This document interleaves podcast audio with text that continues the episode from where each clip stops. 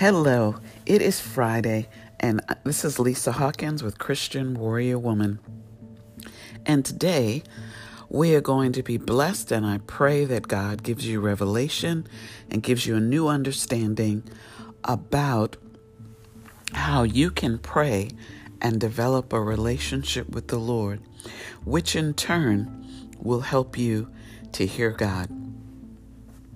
So today I'm going to talk about a couple of ways that throughout the Bible, when whichever book you are reading, you will probably see these four ways that we can that prayer falls into these categories. One, praising God. I'll give you a perfect example. If right now at your job your boss came over and gave you and said, Hey, you earned a thousand dollar bonus this month. Your first word will probably say, What? Praise God. Hallelujah. Right? You would be praising God for this blessing. The same way when you're in a relationship with your husband or your girlfriend and they come over and say, let, let me buy you lunch. Let me do something special you would feel elated and you would thank them and you would give them praise for giving you that gift. What's key to remember in praying to God is that the Lord wants a relationship with you. Many times in church and ministers and leaders, we do a poor job sometimes at describing and ministering about the importance of the relationship. And many times that the congregation can take on the rules and the strictness and the what you can do and what you can't do. And it's about relationship. When you are humble and wholeheartedly in a relationship with the Lord, through reading the Word, through prayer and talking to God, you gain the ability to hear Him clearer. And hearing Him clearer through our environment, through other people, there are so many ways that God talks to us, but I'm going to stay focused on prayer. Excuse me. So, our first is praising God. Our second is asking for God's forgiveness. And believe it or not, that probably is an everyday occurrence because none of us are perfect and we do things, we say things, we think things that may not line up with what the Holy Spirit will convict us and say, oh, you know, you shouldn't have said that, shouldn't have thought that, shouldn't have judged that, shouldn't have been critical of that. Whatever that category may be, we find ourselves Sometimes we're tired and don't want to do things. We find ourselves needing to ask for forgiveness on a regular basis as believers, not just as sinners, believers. I wish I can say this again loud that as believers, we need to release our pride and ask for forgiveness every day for our shortcomings. And if you don't know Uh, that you have any shortcomings, you might want to ask your children, your spouse, or your girlfriends. Trust me, you have them. The third is asking God for a favor, or I would put it as asking for God's favor. Maybe you're going on a job interview today and you're praying to get the job, but you also will pray for the Lord to give you favor to get this job, favor in healing, favor in increase, right? Favor in your children's lives, your grandchildren's lives. I have had that experience one time when the, I thought that I should go back into corporate America and I was interviewing for this great job that I wanted. And I really didn't hear the Lord say, go back to corporate America. But I was sitting there remembering how much money I made, and I was focused on some days this could be rough being out here in ministry and, oh, wouldn't it be nice to get a check every two weeks and et cetera, et cetera. Well, I asked for the Lord to give me favor. During the interview, the the Lord kind of and the Holy Spirit took over the interview. I went to interview with one of the executives, and while I sat there, they asked me, Was I a spiritual person? And who asked you that in an interview?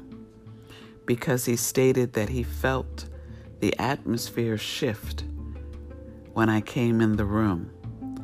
And so in that moment, I was like, Tone down the favor, Lord. Turn down the favor. I want to get this job. Well, needless to say, the Lord was answering the prayer because I also prayed about should I go back to corporate. In the second part of the interview, um, people felt that that the role was too small for me. That they sensed that I had a real um, global goal and a global voice to really go after something bigger than what they were offering. And man, the two hiring managers got into a debate about one limiting me versus one offering me the job there. And it was really, I had prayed for the Lord to give me an answer. I had prayed for favor as well. He gave me favor that day in many ways, in direction. But sometimes I was like, Lord, that wasn't the favor I wanted. so it doesn't always, but it was the wisest position.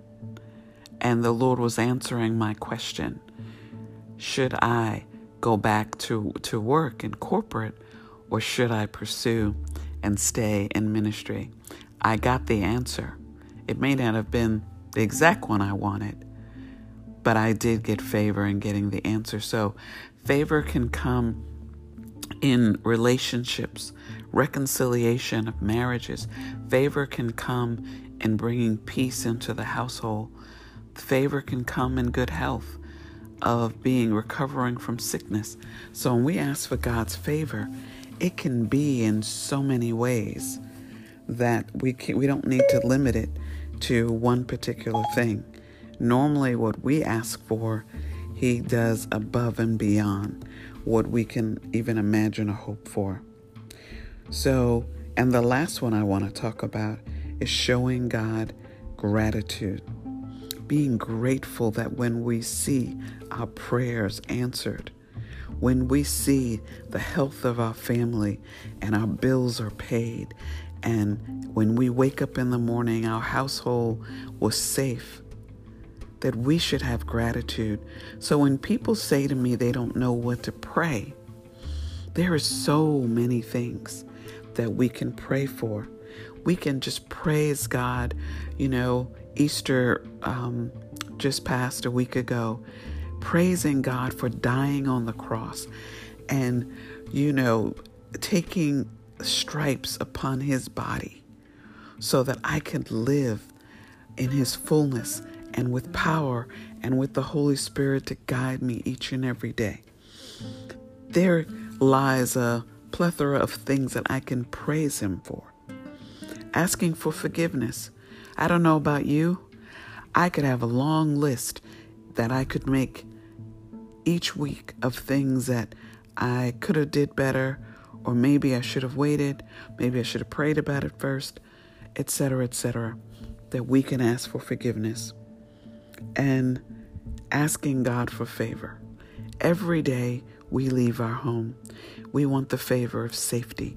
We want the favor of the Lord's angels to be around about us, putting a hedge of protection, being covered by the blood of Jesus. And then, lastly, as I mentioned, showing gratitude and being grateful for what we do have. You might say, Lisa, I don't have much. Be grateful for what you have, whether it's one penny, one dollar, or thousand dollars. We want to be grateful because the Lord will multiply our gratitude. So, those are the four areas that when we're praying, the importance of our prayer life. It is look at it as a conversation with God. Don't look at it as, oh, I've got to quote all these scriptures. No, but if you want to pray and use scriptures in your prayer, by all means, it's a living word. It's God's word. It's God's promise. And many people want to cash in on God's promise. But what I remind them of, you have to have the life being lived to cash in the promise. You have to have bought the ticket of salvation and have been living it. It's not like the lotto. You go and buy a ticket for a dollar and hope that you're going to win. You have to have a relationship with the Lord, and that takes seasoning to know that the power in your prayer and doing it every day, praying every day, multiple times a day. And sometimes it's not on your knees. Sometimes it's sitting in the car at a stoplight. Sometimes it's at your desk at the job. Sometimes it's for me, for I will tell you, the Lord speaks to me in the bathroom, in the shower. I used to always, I'm, I say to myself, is that the only moment where I'm not thinking of anything? The Lord, for whatever reason, the Lord talks to me in the restroom. I'm not even in prayer, but the Lord is talking back. And I will tell you, when you say, Well, Lisa, what do you mean the Lord is talking back? You, when you're in that quiet place, you hear that still small voice. And for your journal today, I want you to try for yourself. Many of us hear God and we wonder, is that God or is that something else?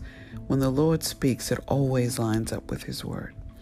But what I want you to do to practice for yourself in hearing God, in hearing, you have to make space for God. You have to have time for God. In any relationship, if you don't um, invest your time and energy in it, you don't get anything back.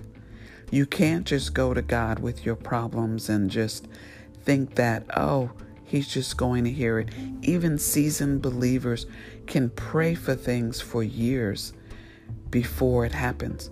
And sometimes you could pray for someone else or pray for yourself for something and it happens in a week. Whereas the thing you really want might take years or you might not get that answer. You might get a different answer. So I do want you to understand that when you have a relationship with God, you have trust and you put your trust in Him. And when you have your trust in God and you send and discuss a prayer request with Him, that doesn't mean you are guaranteed that that prayer is going to happen. But what I'll tell you is guaranteed that what you need and God's response to you in what you need is going to bring you success. It may not sound like what you want to hear, it may not be what was in your heart, but the Lord created you and He knows exactly what you need. And that is the hardest thing for people to deal with in prayer because when people pray, they're praying out of their emotions, they're praying out of their feelings, and but not necessarily what is best for them. And when we say that we surrender and we humble ourselves before God and we say, Lord, we want you in our life, we want you to bless our life, rule our life, and give us favor and give us you know, victory and make us an overcomer and a conqueror and all those nice, great words. But the thing we need to lay down is that our dreams and our plans are greater than God's. That is a secret that we have to, which is hard to let go of. That His ways are better than my ways, His thoughts are higher than my thoughts. He knows me better than I know myself. He loves me better than anyone else. His desire for me to succeed and be successful is higher than mine and anyone else's. We have to believe the word, and that's why our prayer time allows us to talk to God and it allows us to just after after you pray try to just sit for 30 minutes just sitting in silence before God. You could have some praise and worship music going behind you, but try to allow yourself to sit for 30 minutes. And I want you to journal what you believe that you got in those 30 minutes. You may get nothing for days. But I want you, along with that praying, that reading your word, and that sitting, I want you to give over your control to the Lord. I want you to make your prayer honest, real, and raw. The Lord is waiting for a deeper relationship with you. And He can only take you deeper and you can only see Him and hear Him in a deeper way. When you realize that you are not the master of your future, you're not the master of your fate, you're not wiser, and you don't know what's best for you. And you tell God and you repent for believing that your way was the right way. And I promise you, your life will shift and change will happen. And you will understand how to hear God. I don't, I normally hear God outside of my prayer time. I hear God because I'm trying to live a life before the Lord always, not just on Sunday and not just during, um, before I pray and after I pray. And know I am far from perfect and I make mistakes every day. But the Lord knows I try my best to be honest about it. And so I'll hear Him talking to me. And you know what? The Lord knows when you're earnest about your interest. He likes sharing secrets. And it's not for the Holy of Holies, it's not for special people, it's for you. Every person hearing this, the Lord wanted you to hear today that He wants a deeper relationship and He has great news and good news to share with you. And He wants you to seek Him, to find it out, and to grow and be a mature Christian. The time for you to be on milk is over. It is time for you to move on to veggies, to move on to meat because the Lord has work for you to do. He has people for you to impact. He has barriers for you to break. He has um, boulders for you to jump over and for you to overcome and conquer your fears, your doubts, and that low self esteem, and even areas of shame. He wants to break that off your life.